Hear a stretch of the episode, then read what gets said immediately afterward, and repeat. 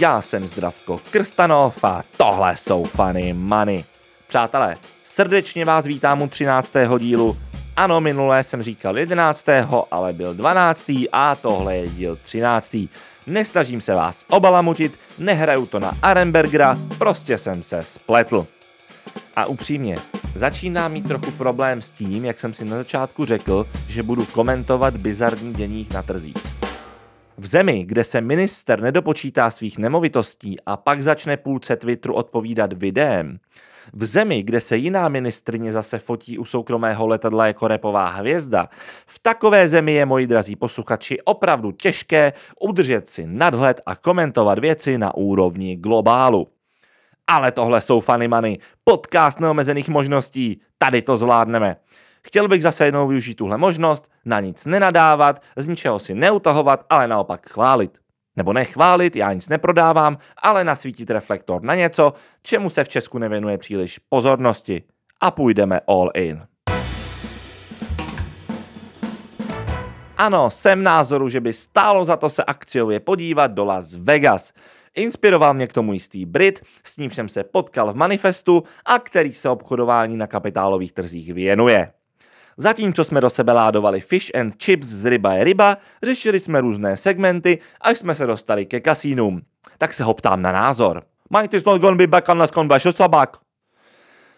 OK, jestli velké britské impérium vzniklo tím, že na sebe touto dikcí pokřikovali gentlemani, zatímco měli plné pusy tresky, tak je to vlastně naprostý zázrak. Každopádně Brit, jemuž porozumět, byl jeden z největších úkolů, s nímž jsem se letos potýkal, měl na mysli, že dokud nebudou zpět conventions, nebude zpět Vegas. V tom měl samozřejmě pravdu, protože vidina rodinky z Montany, která si jede znevšednit život do Las Vegas, je sice idylická, ale ta hlavní část města, tedy ta kolem stripu, stojí do velké míry na conventions, na různých akcích konferenčního typu, chcete-li. Las Vegas Convention and Visitors Authority tato data sleduje a podle posledního updateu to vypadá docela prima. Las Vegas v lednu navštívilo 1,29 milionu lidí, v únoru 1,54 milionu lidí a 2,23 milionu lidí v březnu.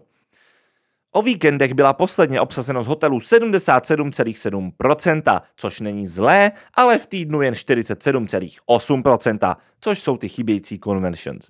Při meziroční komparaci je tam v týdnu pořád zhruba o polovinu méně návštěvníků, ale ta tendence je stoupající. Nabízí se samozřejmě otázka, jestli se ty různé eventy vrátí a zde je příčetné se domnívat, že na úplně ty pre-covid úrovně spíše ne. To ale nevadí, protože co Vegas nevezme offline, to si bude chtít urvat online. Velké kasínové domy, jejich patriarchové jako zesnulý Sheldon Adelson nebo nezesnulý Steve Wynn byli dříve relativně proti onlineu, se v něm teď pokouší etablovat. Druhý zmíněný provozující špičková hotelová kasína VIN a Encore je, když už jsme u toho, moje aktuální akciová volba z Las Vegas na léta budoucí. Wynn Resorts nedávno oznámila, že svou online divizi vydělí a pomocí SPACu dostane na burzu.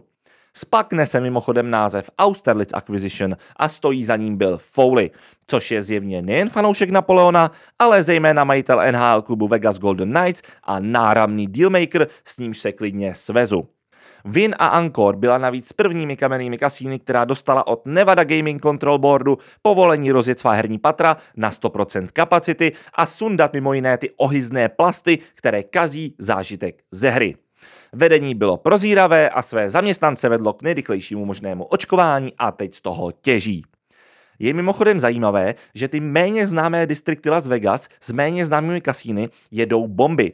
Neb, tam je nezajímají conventions a zahraniční turisté, ale lokálové a hordy návštěvníků z Kalifornie a přilehlých států.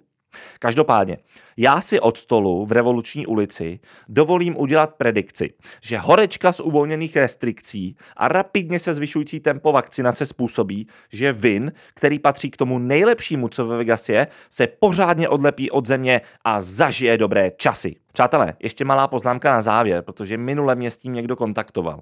Ve Funny Money portfoliu máme kromě VINu ještě například Facebook nebo Pfizer. Každopádně my tady hrajeme old school long term hru.